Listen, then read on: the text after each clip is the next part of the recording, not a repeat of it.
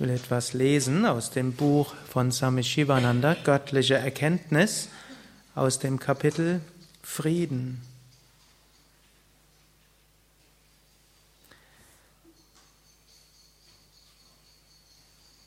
Vollkommene Sicherheit und vollen Frieden kann es in dieser Welt nicht geben, denn es ist eine relative Ebene. Alle Dinge sind bedingt durch Zeit, Raum und Kausalität. Sie sind veränderlich und vergänglich. Wo kannst du dann volle Sicherheit und vollkommenen Frieden finden? Du findest sie im unsterblichen Selbst. Dieses ist eine Verkörperung von Frieden. Es ist jenseits von Zeit, Raum und Kausalität. Wahrer tiefer Friede ist unabhängig von äußeren Umständen. Wahrer bleibender Friede ist die beeindruckende Stille der unsterblichen Seele im Inneren. Wenn du in diesem Ozean von Frieden ruhen kannst, können dich alle üblichen Geräusche der Welt kaum berühren.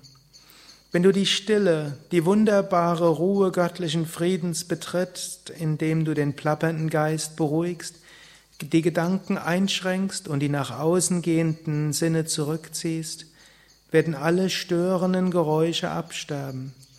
Motorfahrzeuge fahren vielleicht über Straßen, Kinder schreien vielleicht aus vollem Hals, Eisenbahnen mögen vor deinem Haus vorbeifahren, etliche Mühlen sind vielleicht in der Umgebung in Betrieb, und doch all diese Geräusche werden dich kein bisschen stören.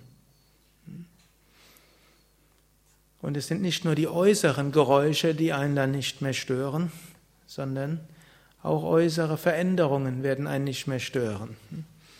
Schöne Dinge mögen geschehen, schlimme Dinge mögen geschehen, Gewinne mögen geschehen, Verluste mögen geschehen, Menschen mögen freundlich sein oder auch unfreundlich. Wenn wir wissen, wir können Zugang finden zu den Tiefen unserer Seele, dort finden wir dort den Frieden. Und das ist der tiefste Frieden, den wir erfahren können. Diejenigen von euch, die schon einige Weile hier sind, wissen, dass ich so die letzten zwei Wochen immer wieder aus diesem Kapitel gelesen habe über Friede. Gibt es den relativen inneren Frieden, Annehmen unserer aller Aspekte unserer Persönlichkeit, den Frieden mit unserem Schicksal, dass wir lernen, dass alles, was auf uns zukommt, irgendwie dazu da ist, dass wir daran wachsen.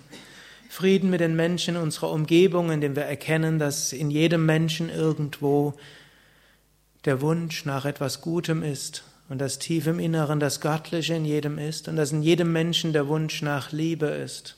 Auch wie, egal wie sich das ausdrückt, auch wenn Menschen aggressiv sein können und schlimme Dinge bewirken können, tief im Inneren ist dieser Friede.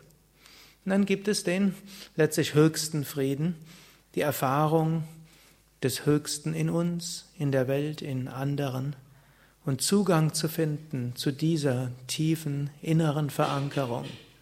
Und man kann sagen, das ist letztlich der tiefere Sinn von Yoga und von Meditation, die Fähigkeit, den Geist zur Ruhe zu bringen, zu einer Ebene zu kommen jenseits von allem Denken, zu einer Ebene kommen jenseits von allen, allen Veränderungen, zu einer Ebene zu kommen, jenseits des Relativen und des Bedingten.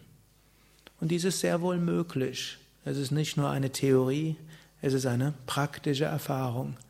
Die meisten der hier Anwesenden haben das schon irgendwann mal gespürt, erahnt, gefühlt. Und durch Yoga und Meditation wollen wir diese Verankerung vertiefen und letztlich die Fähigkeit entwickeln, da immer wieder hinzukommen. Dass es nicht nur als eine Erinnerung eines fantastischen Erlebnisses vor ein paar Wochen, Monaten, Jahren, vielleicht sogar Jahrzehnten ist, oder auch die Hoffnung, dass wir es irgendwann erreichen, denn nicht jeder wird diese Erfahrung bisher gemacht haben, sondern wir wollen dort tatsächlich hinkommen, wir wollen es wirklich erfahren. Und wenn wir dort regelmäßig hinkommen können, dann können wir alle anderen Formen des Friedens, über die ich vorher gesprochen habe, umso leichter erfahren. Wir kommen auch aus dieser tiefen Erfahrung raus und dann haben wir wieder unsere Persönlichkeit, unseren Körper mit unseren Emotionen, Gefühle, aber wir können sie annehmen und mit ihnen gut umgehen.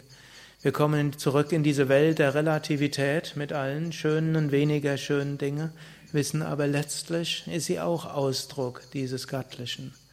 Und wir können mit den Menschen unserer Umgebung sehr liebevoll und annehmend umgehen. Und auch wenn wir im Relativen unseren Standpunkt vertreten müssen und auch wenn wir im Relativen manchmal auch Dinge tun müssen, die für andere unangenehm sind, können wir sie dennoch mit Liebe tun, mit Verständnis und mit Achtsamkeit.